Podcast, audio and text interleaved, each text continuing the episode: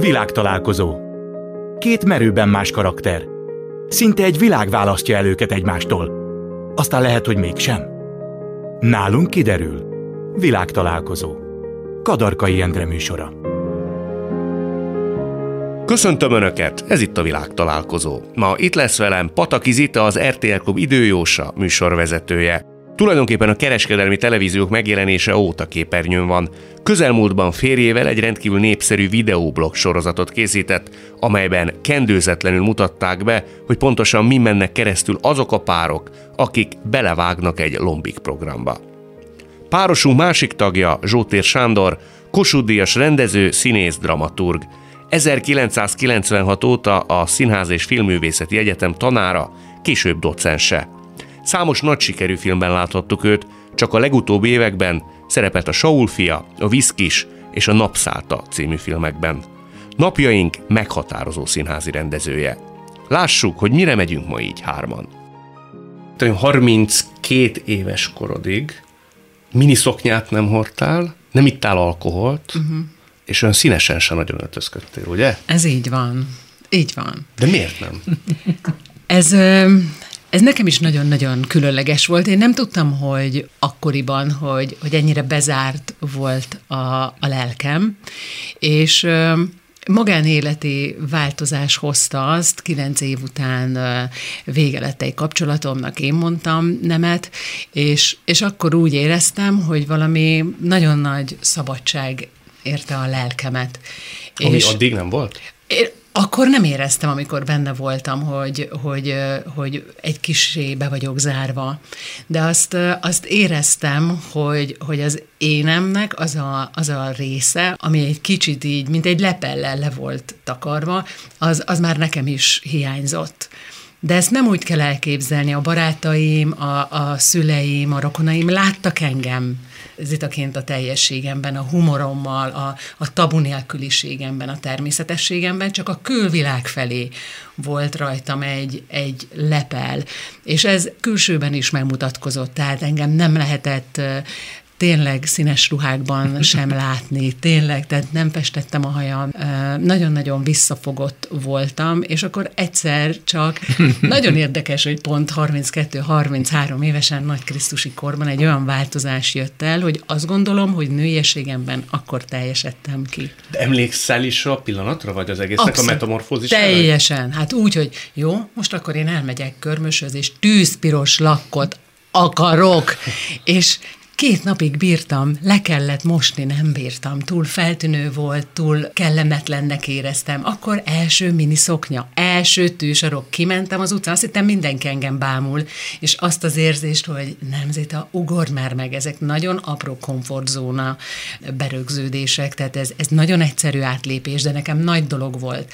Életemben az első sörömre emlékszem, hogy hol ittam és kivel. De mámoros volt, vagy olyan kicsit kényszeres? Nem, az nagyon egyszerű volt, mert hurkát kolbásztettem a barátnőmmel egy piacon, és azt mondta, hogy ígyunk már utána egy pikkoló sört. Akkor még volt pikkoló. És akkor én még nem ittam soha. És akkor azt mondja, most, és jól esett az egy sör. És nem mondanám, hogy most nagy alkoholfogyasztó vagyok, de nem tabu.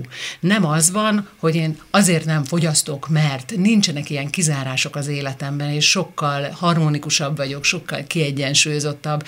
Nincs olyan, amit nem akarok valamiért, amit meg se tudok magyarázni, hogy miért nem akarom. Én akartam lenni, és én akartam azt eldönteni, hogy mit szeretnék, és mit nem. És tudom, hogy az édesapámtól jött az, hogy nem utogass egy nő a térdét, legyen visszafogott. Ő ezt tanította? Hát igen, tehát, hogy visszafogott volt az öltözködésünk. Tehát volt egyfajta szabályrendszer a viselkedésben. Mert egyszer azt mondtad, hogy nálatok például a mesztelenkedés otthoni családon belül. Igen, miket tudsz? Igen, ez viszont teljesen. Belásta magam a Pataki családon. Igen, tehát, hogy például nagyon-nagyon természetesen léteztünk, de a rend és a fegyelem valószínű a katonás életmód, hogy apukám katonatiszt volt, az ezért ilyen szinten fontos volt, és ő inkább az erkölcsiségében, a kifelé, a világ felé volt így szigorúbb, de az otthoni természetességben az, hogy hogy egy család vagyunk, és akár meztelenkedtünk, vagy egymásnak elmondtuk a véleményünket, gondolatainkat, hogy elmondhattuk az érzéseinket. Felnőttként jöttem rá, hogy ez mekkora nagy kunst, amit én egyébként kaptam. Tehát ez a fajta szabadság megvolt, de rendbe kellett tenni a holmiainkat, be kellett pakolni az iskolatáskába szabályosan, jó, ha tanulsz, amikor, és a ruházatodban legyél inkább visszafogott, de ha ő azt látta volna, hogy miniszoknyába iszod a kis pikolót, mit szólt volna? Szerintem egyébként ő annak már nagyon örült volna, mert nagyon hamar elvesztettük őt,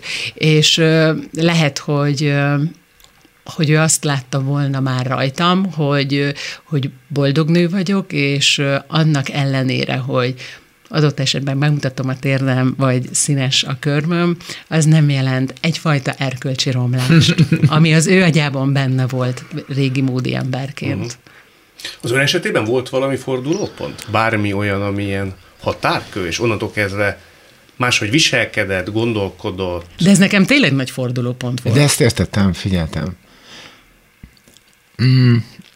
Tehát ilyen típusú, amit azért jó. Bármilyen jó. Bármilyen? Hát az én apám is katona. Komolyan? És inkább úgy tudnám mondani, hogy ami talán középiskolás koromban volt, az megmaradt volna ott, ahol van, hogyha nem jön a főiskola színművészeti. Tehát, hogy ott biztos történt valami csapok kihúzása, vagy kódok felnyitása, vagy betörése, vagy nem tudom micsoda, vagy felgyújtása, inkább ott, azt hiszem. De azt hiszem, hogy ez nem történhet meg, ha előtte erre nincs belső vágy. Szóval, hogy ez ott volt, csak akkor ott aludt. Igen. És akkor a megfelelő pillanatban felébredt. Tehát én figyeltem, és úgy képzelem, hogyha ez az itát nagyon-nagyon zavarta volna, vagy soha, akkor ez akkor se történik meg, ha ez ott, ott volt az ideje. Uh-huh. Igen, nem? Igen. Tehát a kamaszlányoknak van egy ilyen medve korszaka erre, amikor csúnya akar lenni, és torz, és eltaszító, és akkor ez van, akinek ez elhúzódik, hogy akkor az ott nem, és akkor kinyit. De az ön esetében mi történt a főiskolán? Mihez képest lett milyen? Hát, hogy egy nagyon zárt családi kör, hogy semmi köze senkinek semmi ilyesmihez. Hát, hogy mondjam, meg kell fontolni, hogy mit mondhatom az ember. Csak nyugodtan. Nem. Egymás közt vagyunk. Nem vagyunk egymás közt. Nézed, hogy nagyon, itt egészen más közeg, hát másképp érintkeznek egymással az emberek. És idegebben? Nyíltabban. Már a főiskolán? Igen. De ahhoz kell értem. Hát egy jogász szülők, és a gimnázium az egy szabadósabb hely volt akkor is, de ez felnőtt emberek nyíltan kommunikálnak, vagy egymáshoz érnek, vagy én nem dohányoztam addig, egy kortyot nem ittam, és akkor hát ez egy ilyen kötelezővé válik, vagy azt érzed, hogy ettől te valamilyen leszel. Akkor ez ott nagy váltás. Az nagy váltás. Szülei mit szóltak? Nem beszélgettünk erről. Uh-huh. És ez kimúlott? Szerintem senki nem múlott, ez valahogy így lett. Nem ismerték ezt a világot. Itt tudom én, hogy akkor ott azért az reggel 8-tól megy estig, és akkor tanulni is kell, vagy készülni is kell, de hát elindul valami éjszakai élet. És akkor még volt, nem úgy, mint ma. De akkor még meg kell írni írógépen, hát akkor még írógép volt, amit meg kell csinálni, reggel, hajnalba fel kell. Nem tudom, mondjam, nem hiszem, hogy érdekelte őket. Nem érdekelte őket? Szerintem nem. Mert csak észrevették, hogy a... Hát az, hogy késő jön haza. Igen, de nem. Nem, azt hiszem, hogy el voltak foglalva a saját bajaikkal. Uh-huh. És az nem hiányzott egy fiatal embernek, hogy ezt észrevegyék? Nem, szerintem meg kell találni azokat, akikkel meg tudod beszélni. És azok voltak? Nagyon nehezen, de igen, aztán igen. Nagyon nehezen? Miért? Most ez igazi kérdés? Teljesen. Hát miért szeretnének meg? Vagy mi? Ez egy versenyközeg. Én nagyon naív voltam, nagyon fiatal voltam. Ugye ez dramaturgszak. Igen, dramaturgszak volt, tehát egyáltalában nem tudtam, hogy ez mi, vagy hogy, és nálam tapasztaltabb, egyetemet végzettebb emberek között naponta kitéve annak, hogy valamit csinálnod kell, meg kell mutatnod, le kell írnod, fel kell olvasnod, hozzá kell szólnod. Tehát én ott nem találtam senkit, akivel beszélgetni tudtam volna, azt hiszem. Kellett találkoznom emberekkel, akik megböktek, mint a gomfociban. Tehát az nem tud magától menni. De ha megpöckölik, akkor lehet, hogy rúgolt. Történt egy fordulat az életemben, és akkor ott onnantól valahogy azt gondoltam, hogy kb. Akkor azt csinálom, amit szeretnék. Akkor volt még egy fordulat. Nekem akkor, tehát nem a 32-33, az nagy fordulat volt, nekem 29. Aha. De az, ami azt hiszem, hogy valami sínre rakott. És a sín az most olyan, hogy most nem az, hogy úgy szágódok rajta, csak hogy akkor most csinálok valamit, amit én nem gondoltam, hogy csinálni fogok soha életemben. Tehát én nem készültem. Ez a rendezés? Igen, soha életemben nem készültem rá. Ha nem találkozik Gál Erzsébettel, nem, soha. Soha nem rendezett volna. Szerintem soha. Ülök valahol valamelyik színházban. És mit csinál a dramaturg? Hát persze, nagyon unalmasan. Igen. És egy ilyen kiégett, fásult ember lenne? Nem, azt nem tudom, mert szerintem én bennem sok kedvesség és optimizmus és jókedv és naivitás volt. Nem, azt hiszem, hogy azért lehasználtak volna. Mert tele voltam indulattal, és azokat az indulatokat nem kezeltem jól. Ki irányába? Mindenki, aki vezető. Aki vezető? Igen. De azokkal mi a baj? Visszaélnek vele önkényesen? Nem, akkor én nagyon gyerekesen azt láttam, hogy korlátoznak, és korlátozzák a magyar színház életfejlődését. Zita, a te esetedben volt olyasfajta készség, hogy mondjuk lázadoz egy katona tisztel szemben? Ó, hát persze. És nekem az életemben ez nyomot is hagyott. Tehát a gimnáziumban simán rám mondta egy tanár, hogy olyan vagyok, mint Adi. Folyamatosan csak lázadozom, de mások érdekében is. És ez rám nagyon jellemző volt, hogy nem a saját érdekemben, hanem hogyha igazságtalanságot láttam, akkor lázadoztam. De apa és anya is pont ugyanilyen volt. Csak mondok valamit, hogy az én apukám, bár egy szabálykövető ember volt, arra azért megtanított, hogy a vállán megmutatta, most is el tudnám mondani a csillagok sorrendjét, ugye egy katonatisztnél, de hogy elmondta, hogy nem az számít, hogy most hány aranycsillag van, vagy éppen vörös vonal a nadrágján, hanem hogy az számít, hogy milyen ember. És lehet, hogy ő tiszteleg a magasrangú embernek, de az nem feltétlenül azért van, mert egyébként tiszteli is, hanem hogy kötelező. És nekem például a vezető beosztású emberekkel emiatt soha nem volt ilyen hűha, semmi, ugyanolyan embernek láttam. Tehát, hogy nem tudok azonnal hajbókolni, csak azért, mert ő az Atya Úristen, nagyon természetesen tudom kezelni, viszont az ellen már lázadozom, amilyen, tehát az igazságtalanság, és akkor így előtör belőlem. Ez nagyon érdekes, amit mondasz, mert szerintem ez a jelentős korkülönbség kettőnk között, hogy én meg a katonától, én meg egy tekintélytiszteletet kaptam, és ez szerintem utána nagyon sokszor, hát nem tudom, mert mindegy így lett. Nem feltétlenül jó mindig a tekintélytisztelet. Mai napig megvan? Meg. Kivel szemben? Sok mindenkivel, tehát én, aki tanultam tőle. Mondjuk Sándor Pál ilyen? Hát abszolút, hát az gyerek voltam, hát az beégett.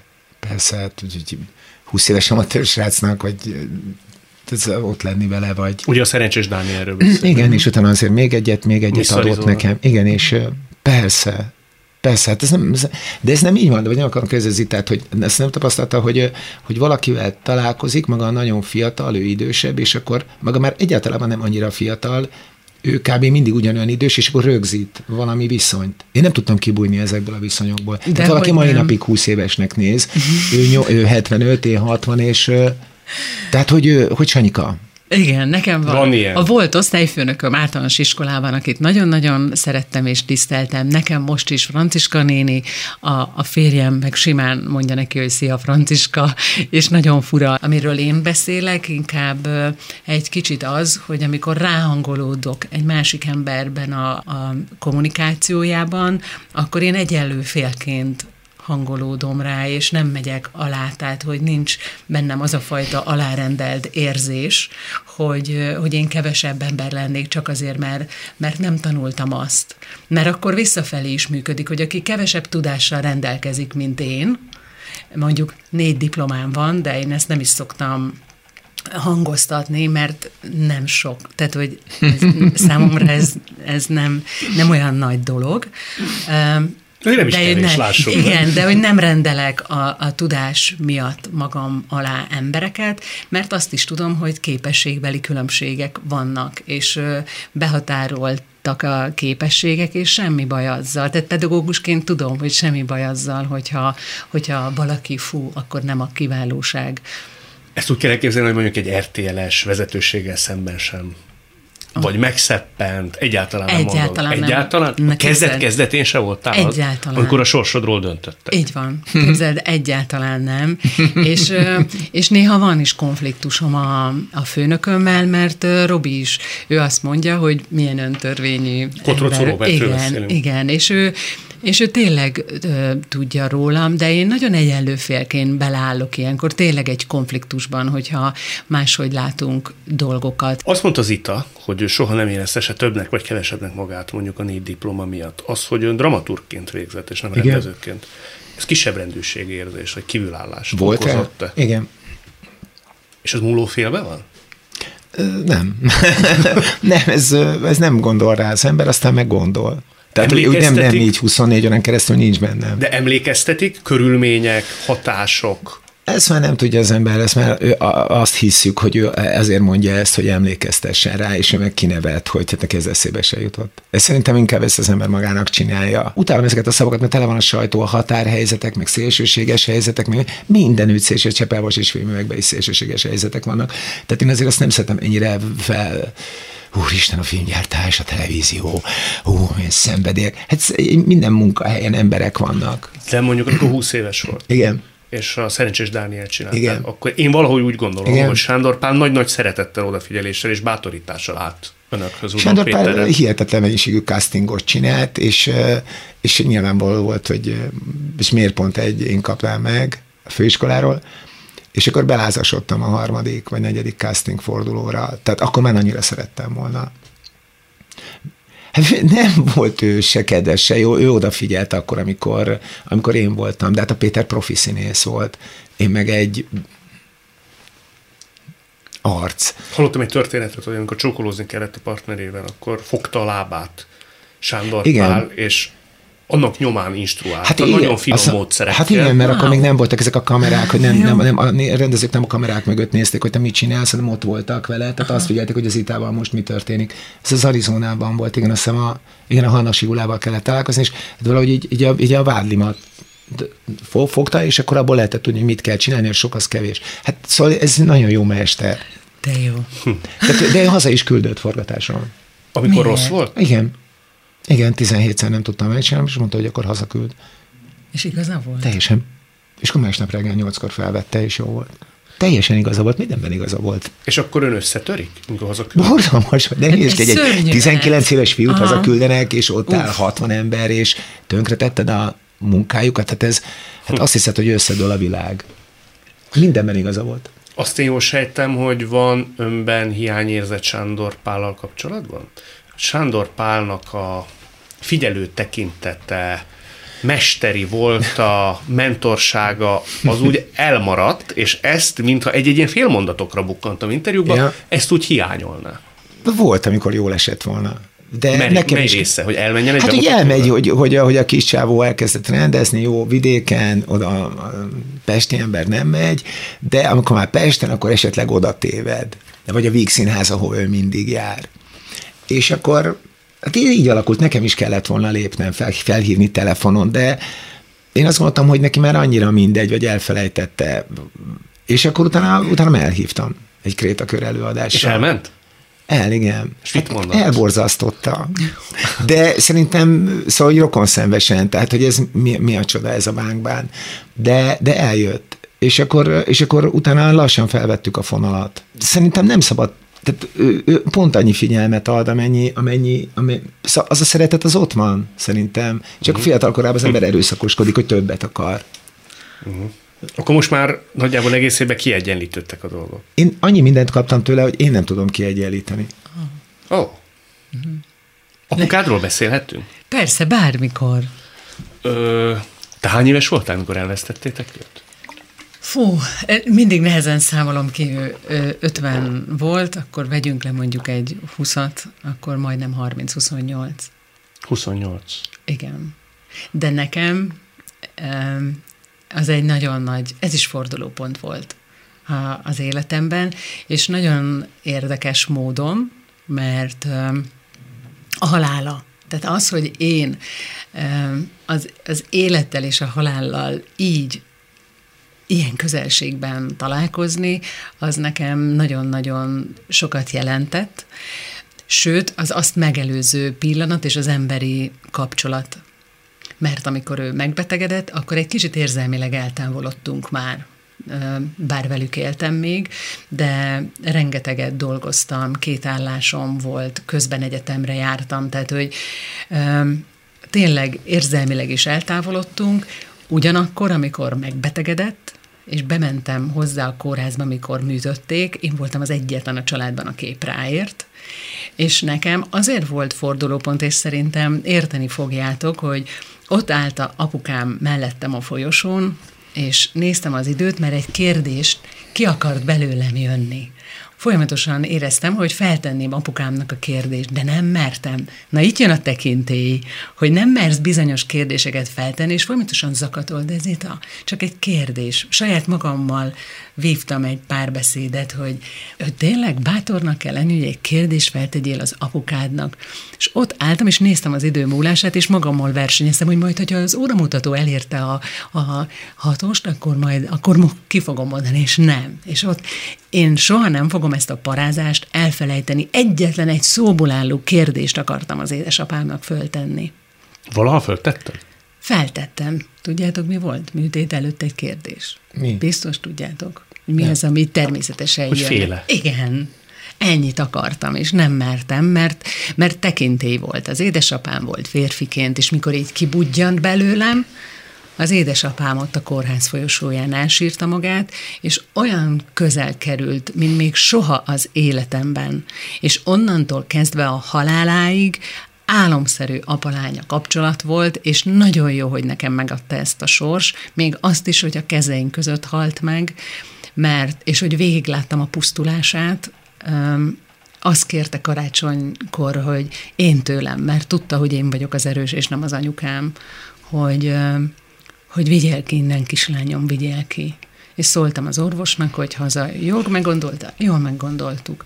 És egészen április végéig otthon anyával 2 műszakban egy olyan embert, aki minden nap kilókat fogyott, és gyakorlatilag nem tudtuk, hogy ilyen hal, vagy hamarabb éri el az agyát a rák, és teljes betegápolásként zajlott. 2 hónap, én akkor tanítottam irodalmat, nyelvtant egy budapesti általános iskolában, és én 2 hónapra kértem is fizetés nélküli szabadságot. Na, az is konfliktus, hogy én hogy merek elmenni, március-április, osztályfőnök vagyok, 7. osztályt vittem, főtantárgy, irodalom, nyelvtan, és nem érdekelt. Na, az a tekintély nem érdekelt, mint iskolaigazgató, mert sokkal több dolgom volt az életben, és nekem nem kell azt elmagyaráznom, hogy apukám utolsó hetei jönnek, hogy vele leszek, nem érdekel a pénz, nem érdekel a sok gyerek, nem érdekel. Meg se fogják jegyezni ezt a 2 hónapot, hogy Zita néni nincs. És akkor nyilván nem hosszabbították meg a szerződésemet, de én boldog gyerekként otthon voltam, és elkísértem így az apukámat az utolsó napjaiban és pillanataiban. Azt mondod, hogy nagy-nagy felismerésekig is jutottál, például az elmúlást illetően. Így van.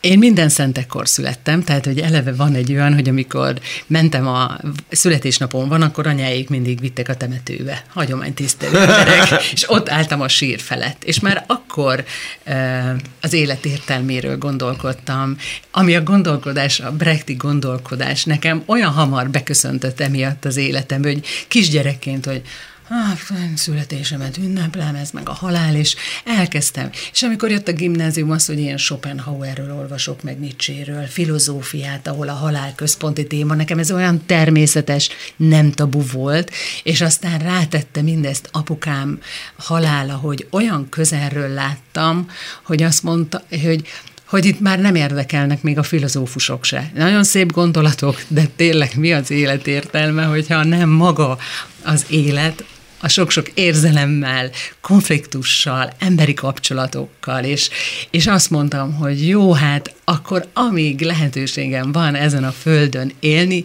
szeretnék boldog emberként, elégedett emberként tényleg így létezni. Nem olyan egyszerű ám azt elérni, de igen. Ez igen, és nekem, ha addig is optimista voltam, akkor onnantól kezdve azt mondtam, hogy hogy egy csomó mindent letettem. Megfelelési kényszerek minek? Ez a sorsod most, de hogy egy csomó terhet így letettem. Hogy... Az látszik egyébként, nagyon úgy elhajt. Igen, köszönöm. Tényleg, az már a harmadik percben érződött. Ugye azt mondta, hogy ha nincs Gál Erzsébet, bocsánatot igen. Kérek, akkor ő soha nem rendezne. Én most így hiszem. Ilyen hatással volt rá. Hát nem megmondta, hogy csináljam. Mert hogy unalmas, amit csinálok, azt nem lehet így leélni egy életet. Miért hitt neki jobban, mint bárki másra? Nem szeretett. Mert szerette önt? Igen.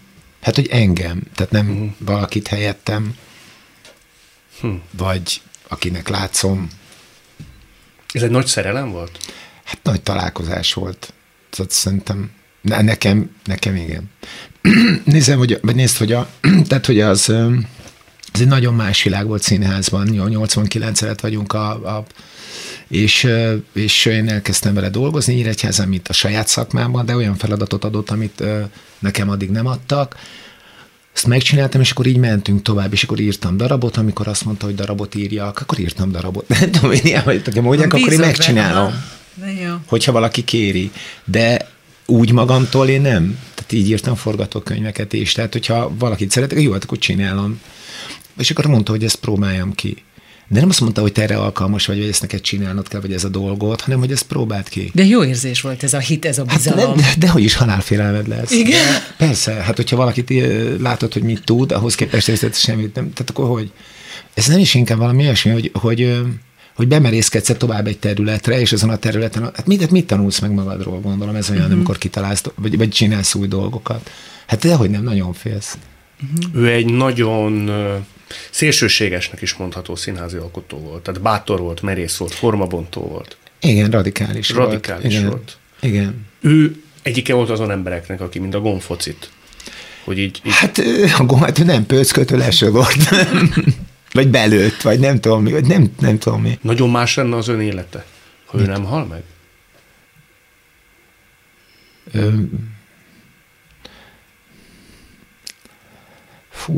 Most...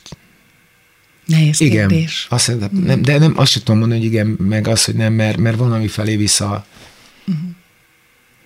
Ezt most csináltunk egy előadást a Kárpáti Péter, egy osztálytársam volt a főiskolán, és író, dramaturg, rendező, és a Trafóba csináltunk egy előadást a Stork Natasa nevű tanítványommal, Pilinszky János és Seres Szilvi beszélgett, de hát tulajdonképpen mi beszélgettünk ketten.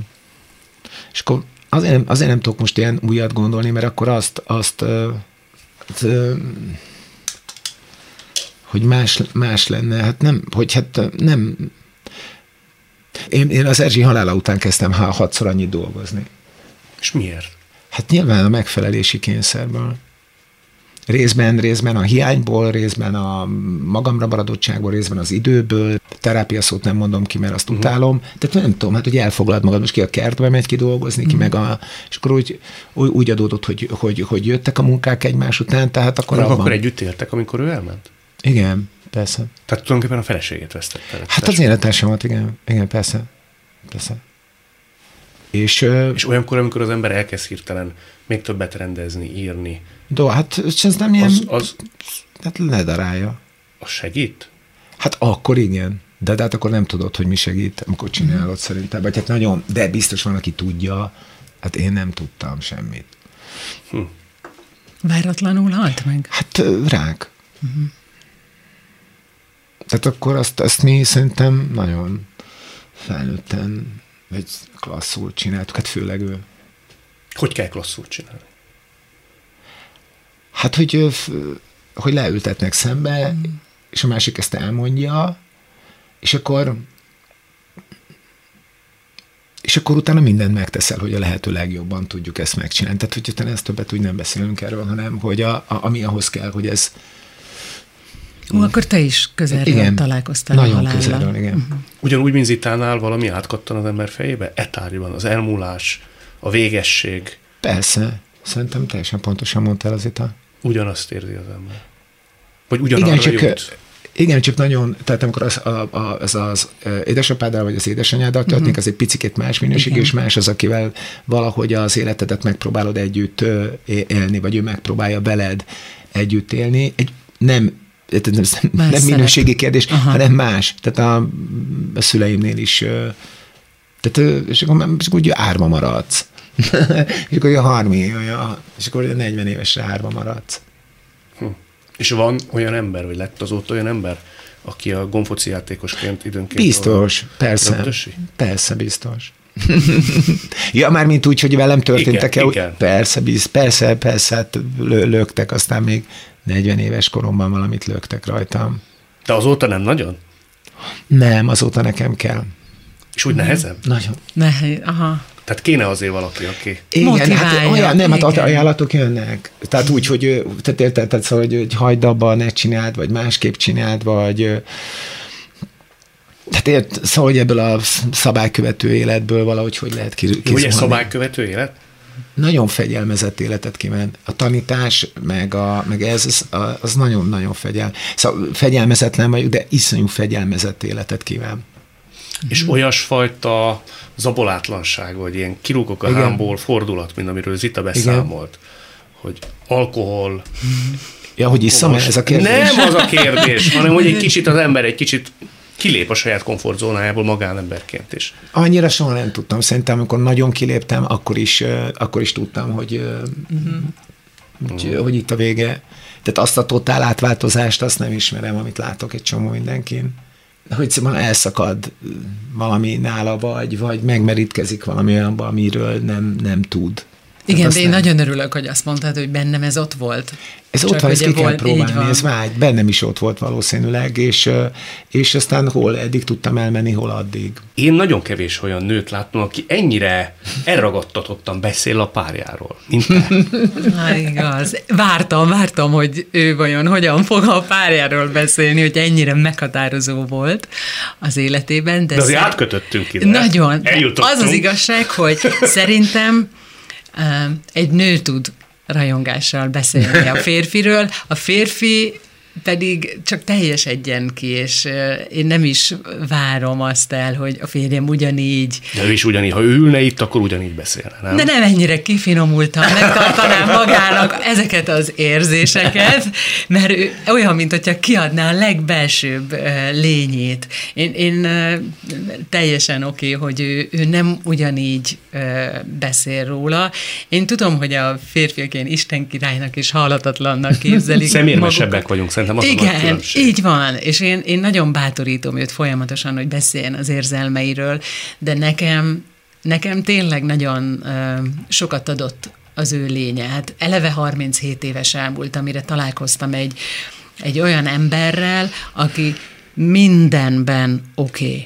És ez a varázslat. Tehát, hogy ilyen nincs. Hát nekem is voltak párkapcsolatom, és küzdöttem, megfelelési kényszer, ilyen, volt problémája, a család. Tehát, hogy egy csomó minden engem is ért, de azt mondtam, hogy tényleg csak úgy fogok egyszer férhez menni, hogy érezzem azt, hogy igen. És én nagyon nyugvó pontra érkeztem. Mennyivel mondjuk a bemutatkozás után érezted ezt, hogy na? Mennyivel? Hát majdnem azonnal. Ez nagyon jó. Na, és a döbbenet az, hogy csak bemutatták nekem, és nem szóltak. Nekem soha nem volt olyan párom, aki ismert volna. Valamiért nem mertek oda jönni, tehát ő nem nézett tévét, Ati sem, azt se tudta, ki vagyok, pedig már 15 éve képernyőn voltam. Tehát mekkora szerencse, úgy ült oda le, hogy egy nő... és teret adott nekem, tehát csak rám koncentrált, nem egy tévés valakire. És ránéztem, így leült mellém, egy barátnőm ült szembe, és akkor én azt hittem, hogy a barátnőmnek tetszik az Ati. Nem is értettem, de mondta, hogy este találkozunk, és végig beszéltük, úgyhogy csak vizet ittunk, tehát semmi alkoholt, hajnalig. Szent Iván éjszakája volt, olyan hamar feljött a nap, hogy mondom, én nem voltam még fel ilyen sokáig sose, és csak beszélgettünk, és képzeld, mit csináltam, de hogy akkoriban én pont tanultam pszichológiát, és azt mondtam neki, hogy figyelj, a tudomány szerint is a megismeréssel jön a szerelem. Ne fogd meg a kezem, ne legyen csók, engem ne vigyen el a fizika, ne vigyen el a kémia. Semmi, ismerjük meg egymást, és ha kialakul, jön. Én a többiben biztos vagyok, hogy az működ, és azt mondta, oké, és akkor jött ki ez a kísérlet, hogyha 360 kérdést felteszel valakinek, akkor bele tudsz szeretni. És mondtam, partner lennél ebben? Persze, és akkor csak beszélgetünk. És végig kérdezted a számodra fontos? Hát meg ő is viszont, de hát ez olyan, mint egy interjú. Tehát igazából ismerkedés, beszél. Tehát csak értelmes kérdéseket tettünk fel egymásnak. A volt kapcsolatokról, mit jelent neki a karácsony, mit jelent a szakmája. Tehát, hogy mindenről beszélgettünk, belesűrítettem mindent. És a 360. kérdésnél már sejtetted, hogy itt... Jó, hát nem, így nem számoltuk, tudom, hogy akkor ötödik, hanem nagyon szabadon, igen. Hát... Az 5. nap meglátogatott engem, hétvégén ismertem meg, csütörtökönre azt mondta, hogy engem meglátogat Budapesten, és másnap reggel, amikor elment, akkor leültem a 6. napon, tehát a laptop elé reggel, anyukámnak, 2 testvéremnek megírtam, hogy megismertem a férjemet. És nagyon szépen jellemeztem Atit, leírtam, hogy minden sejtemben átjár a boldogság, és hogy... Azt a 700-át csak ezt tudom mondani. És ez a levél, a mai napig ott van a hálószobánkban, mert egy grafikus megkértem, hogy emelje ki, mert hogy 3 hónap múlva megkérte a kezem, és 3 hónap múlva a téli napfordulón hozzá is mentem. És ez a varázslat. És nem veszekszünk. Minden nap elmondja, hogy mi történik velünk, hogy sétáltatjuk a kutyánkat, és tök nyugiban, egy picike faluban el vagyunk. Miközben van életünk, de... Ez az a kapcsolat, hogy még időnként is megcsípitek saját magatokat, hogy ez tényleg velünk történik? Igen. Ő ma reggel is. Igen. Átölelt, tudta, hogy ide jövök hozzád, átölelt, és... Nézi, vagy hallgatja is a műsort, remélem. Igen, és rám néz, és mondta, hogy biztos, hogy jó leszek, hívlak, átölel mélyen, és minden, tehát, hogy ez fizikailag, lelkileg is valami nagyon... Van ilyen, vagy csak a mesékben? Nem, szerintem van. Van? Szerintem van. Mi múlik? Hát rajtuk. Nem mindig, ez szerencse kérdése is szerintem. Hát na jó, de az meg rajta múlik, hogy kivárja-e. Például, hogy ő kivárta. Hát meg, hogy jókor találkoznak-e. Lehet, hogy 5 évvel ezelőtt találkoznak már, ez nem biztos, hogy így alakul. Sőt. Nem tudom, sok minden volt előtte. Tehát ez a kivárás az nagyon számít. Tehát, hogy nem dobom oda magam ennek, annak, amannak, hanem, hogy akkor ezt csinálom, ahogy kell, mert elvárja a minta, hogy nő ne legyen selejt, együtt kell élnie valakiben, nincs lett egy partner, akkor hát ez kicsoda. De egyébként... És kivárja, és akkor ott van. Ja, meg a felismerés. Igen. Hát, hogy felismered, hogy ő az. Hogy ő. Mert valószínűleg van csomószor van, hogy nem jövök rá. De a színházban nem, ezt nem lehet így adaptálni a színház életet, mert amikor kapsz egy darabot, Brecht, mindegy, igen? Ott egy darab, engem ez mindig érdekelt, hogy az is ugyanaz az élet, nem? Ott vannak a karakterek, emberek, mit lehet, hát mit nem, emberek, csinálni, és igen. Ugyanaz ilyen instrukciókat adni, mint az életre, hát egy kicsit ugyanaz, mint hogyha a saját életemet is meg kell rendezni. Nem segít? Nem, ez a szakma? Nem szerintem, hogy mert a saját életedet se tudod. De hát a saját életedet se tudod, amikor éled éppen, akkor nem tudod. És neki az a nehézsége, legalábbis a tanítványom erről világosított föl, hogy azt hiszük. Hát te se tudod a szerepedet, én se tudom a szerepemet, utólag tudjuk, de hát amikor éppen benne vagyunk, nem tudjuk, és hát neki meg úgy kell csinálnia neked, hogy mintha ő tudná, de el kéne hitetni, hogy ő se tudja. És akkor belemeveredik abba, hogy hátulról nézi az egészet, hogy már tudja a szerepe végét. És neki úgy kéne eljátszani, hogy téged meglepjen, hogy hát te se tudtad 22 évesen, hogy 28 évesen ütött, és fogalmat sem volt, hogy 35 éves korodban találkozol ezzel a férfival, akivel boldog vagy. Pedig lehet, hogy előttem el azt mondtad, hogy akkor ez nem lesz, hát akkor kb. Közepes csávókkal valamit eltengődöm. De úgy hasonlít, hát, hogy ember. Csak na mindegy, jól nem fejtem ki, ez unalmas. Egyáltalán unalmas. Tök jó. Nagyon jót kérdezett szerintem Zita. Az ember, hogyha ennyit rendez, igen, ennyi szerepre lát rá, oszt ki, igen, él át, akkor szerintem az óhatatlanul jár valamifajta életismerettel és bölcsességgel, hát és árnyaltság. Hát jó lenne, hogyha egy lenne egy idő után egy valami élettapasztalat, de hát nekem össze kell hoznom azt, amit én is szeretem, vagy én gondolok, nyilván aki írta, az is gondol valamit, na de hát ott van egy jó ember, aki meg ezt nem, meg vagy gondolja, vagy nem gondolja. De mondjuk, ha már csak a színészek, vagy a rendezőknek már azt is nagyon nehéz összehozni. Egyébként ebben hát, hogy ő akar-e valamit, nem tudom, hogy mondjam, vannak, akik jó hangulatú próbákat csinálnak, vagy tudnak, nem erőszakosak, valahogy magától értetődően történik minden, azt hiszem, ez nem én vagyok, és akkor, de van, amikor nálam is ilyen szeretettel tud történni, vagy nincs valami harc, vagy szkander. Törőcsik ilyen volt, nem? Törőcsik, ez nem lehet arról beszélni, mert ő, most mit mondjak én neki? Hát, ott ő eltűrt.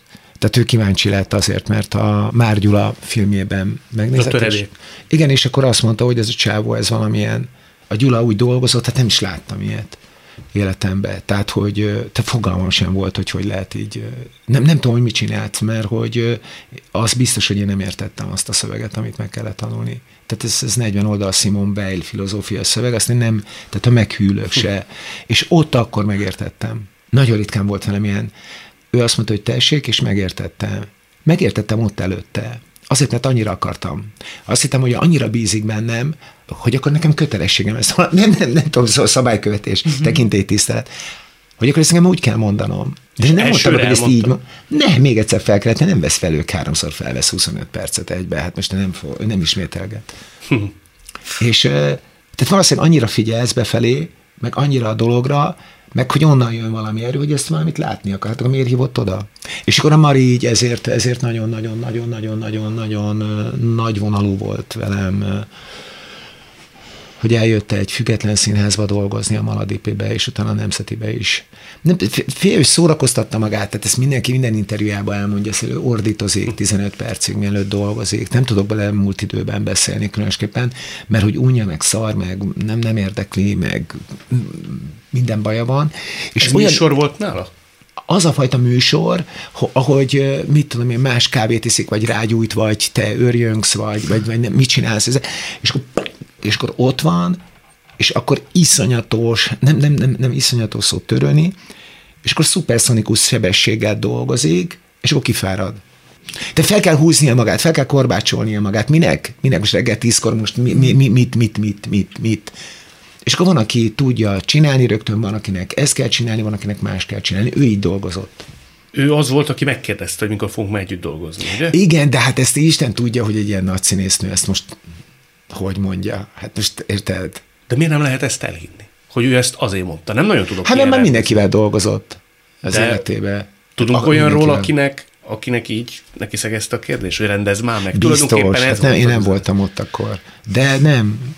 De szerintem ő még a betegsége után, tehát egész egyszerűen még dolgozni akart, még azt gondolta, hogy vannak dolgai, és akkor a Vassziljevel meg tudta csinálni Kaposváron azt a hatalmas előadását, és akkor a Nemzetiben még talán nagyon-nagyon nyűgös volt, mindenfajta baja volt, és nagyon-nagyon komoly. Amikor csinálta, akkor viszont csinálta. Hát meg érted azt a tudást? Na akkor azt mondom, hogy az a felhalmozott tudást, abba egy picit belelátni, amit ő rengeteg embertől megtanult a filmekből, a Majortól, és akkor abból részleteket látni, és akkor nagyon vágytam rá, hogy fiatalok lássák. Tehát sok fiatalt raktam az előadásba, vágytam rá, megszállottan, hogy 20 éves gyerekek ez, vagy fiatalok, vagy most végzettek, lássák, hogy itt van ez a valaki, és nagyon érdekes volt nézni, hogy ki figyel, és ki nem. Ön is tanult? Tőle? Nagyon sokat. De én ezt nem tudom lefordítani. Nem. De bizonyos részét, igen, bizonyos részét használom, igen, amit tanultam. Egy példát tud mondani mondjuk olyan embereknek, akik nem álltak még színpadon, én nem is nagyon fogok, tehát hogy értsem mindezt. Ja igen, hogy ez ilyen mesejáték így. Nehéz. Nagyon nehéz azt a koncentrációt. Hogy lehet azt a... tudja, hogy ez egy nagyon nagy dolog, hogy odavitte a hallgatókat. Istenem, hogy lehetne ezt megragadni. hogy azt az idegrendszeri állapotot, amikor ő színházban, tehát amikor színpadon van, az egyáltalában nem azonos azzal a privát dologgal, ahogy ő fecserésznek az emberek. Az a beszéd, ahogy ott beszél, az nem azonos az áléletszerű beszéddel, ami például ma nagyon divatos. Tehát minél megkitebben mondom, az Zita jó a szemüveget. Ez ilyen elég életszerű volt, nem? Ez jó volt, nem? Ez ilyen hiteles volt, nem? De halljad is jó. Érted? És hogy ennek a, hogy ezt, tehát egész egyszerűen egy mesterséges úton, hogy jutsz el arra, hogy aztán utána azt mégis te azt mondod, hogy az a három dolog, az igaz volt. Hogy mondatok tömegét hogy fogod egybe, hogy az idegrendszered beszél, nem szeded szét apró picit izékre, és hol tartasz szünetet, de azt egy életre meg fogod jegyezni. Ilyesmiket próbáltam figyelni nála. Érted? Vagy hogy hát hát rettenetesen sok olyan volt, amit modorosságnak neveznek nála. De én valahogy azt tanultam fiatal koromban egy nagyon okos mesteremtől, hogy hát a modorosságért sokat kell dolgozni. És nem mindenkinek van. És akinek van azért, akkor az ott összegyűlt valami. Hát nem mindenkit lehet utánozni. Mert az már szervült. Hát igen, de abban sok izmos munkaév van. És akkor igen, akkor ő meg lehet jegyezni, hogy ő így beszél. És akkor mi van? Legalább meg lehet jegyezni. Zita, pár mondat erejéig a ti kálváriátokról beszélhetünk egy picit? Nyugodtan, igen. Ugye, nincs tabu. Ugye ti csináltatok egy vlogot, hogy ti hányszor futottatok összesen? Neki 9-szer, ugye? Akkor 9-szer. 9-szer, akkor hogy mi? Legyen babátok. Így van, és akkor az utolsó lombig reality vlog sorozatot igazából segítő szándékként csináltuk, és az lett az utolsó, tehát 9., de aztán úgy hozta az élet, hogy abban már ott volt a 10. kísérlet is. Amikor az utolsó lombik és utolsó pillanat, és ott meg is állítottuk a filmet, igen. És nem akartam tovább forgatni, de hát nyilván még velünk történtek dolgok. Az utolsó jelenet tényleg az volt, hogy én ugye elköszöntem. Az nálam egy rituálé volt, én úgy köszöntem el a meg nem született élettől, ugye egy gyertyát égetek végig. És én folyamatosan beszélek hozzá, és végig sírom azt az egészet. Azzal az utolsó rituálémmal zárult a film, de hát ott maradtam a saját életemben, és én elmondtam Attinak, hogy nagyon jó ez a rituálé, és a gyász folyamatot is nagyon jól ismerem a pszichológiai tanulmányaimból, de én Pataki Zitaként tudtam, hogy ebben már volt részem, nekem ahhoz, hogy működni tudjak, sok terápia kell, és életemben először soha például, hogy mi szükséges. Életemben először azt mondtam, Ati, nem utaztunk még sehova. Hova utazik egy ember, és sok terápia legyen? Mit mondanátok, de hova utaznál? Fogalmam nincs. Hova? Hát hova? Mi lenne nekem? Mi lenne sokkoló? Nekem gyakorlatilag majdnem minden. Ugye nekem is, mert nem jártam még. Például Ázsiában. És Ázsián, Dél-Amerikán gondolkodtunk. Jó, Ázsia az. Ugye? És voltam, igen. És akkor mondtam az Attinak, soha nem jártunk. Legyen Vietnám. Csodás. És úgy, hogy megvettük a repülőjét holnap utánra. Meg 3 hétre visszafelé. Semmit nem tudtunk, hol fogunk aludni, és egyetlen egy hátizsákkal mondom, Mati, ebbe bele kell férni.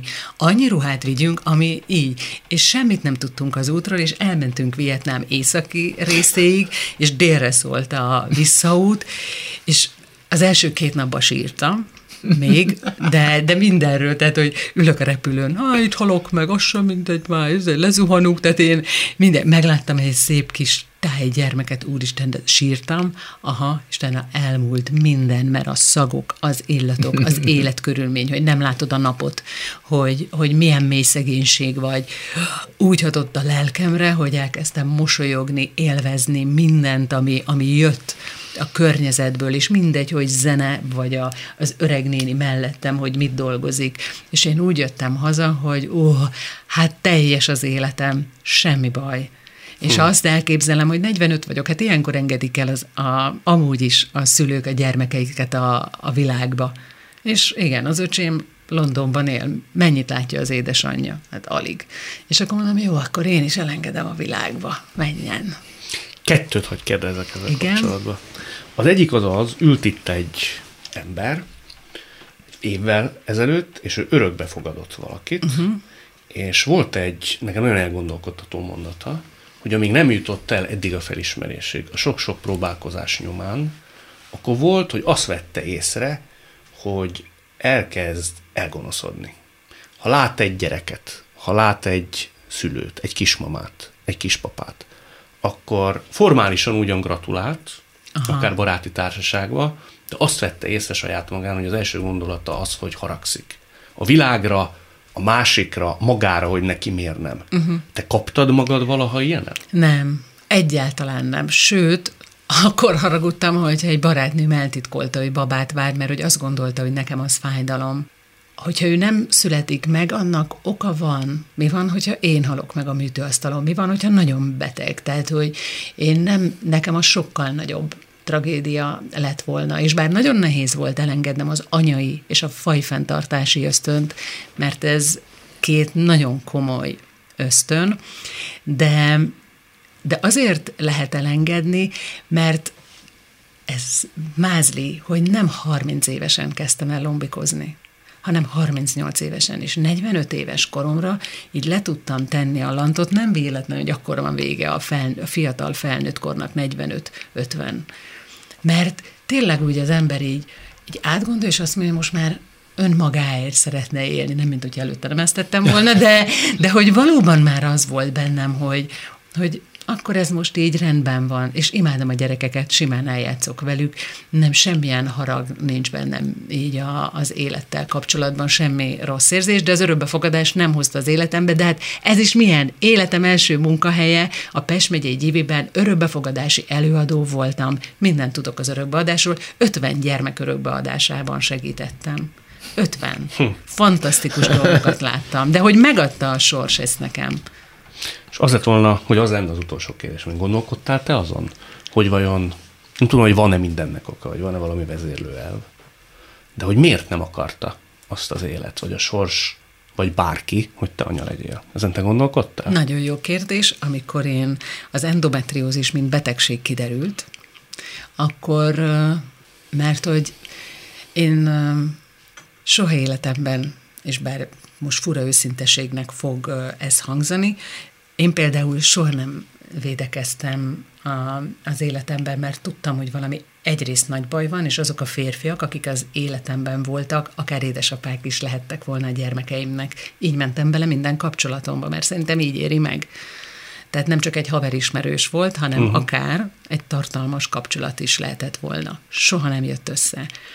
És amikor kiderült, hogy egy olyan betegségem van, ami alapból meddővé teszi a nőt, el is mentem azonnal egy volt tanáromhoz, pszichológushoz, leültem vele szembe, és az első kérdése az volt, úgyhogy tudod, Zita, mit mondott Freud? Néha egy szivar is csak szivar.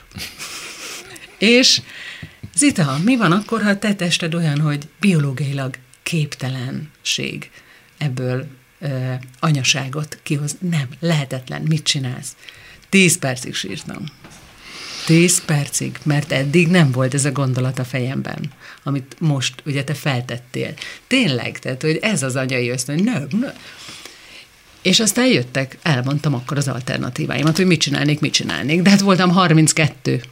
És azonnal mondtam, örökbefogadó, potesejdonáció, bármi, de az élet úgy hozta, hogy ezeket a lehetőségeket már nem jött az életemben. Tényleg el tudom fogadni.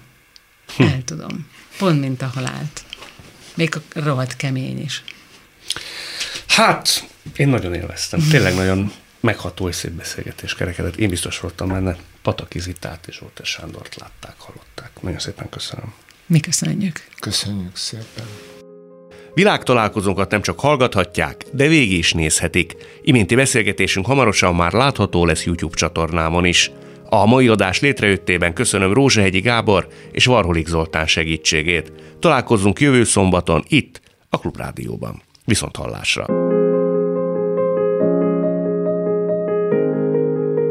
Jövő héten ugyanebben az időben 2 új világot, 2 új karaktert mutatunk be önöknek. Világtalálkozó. Kadarkai Endre műsora.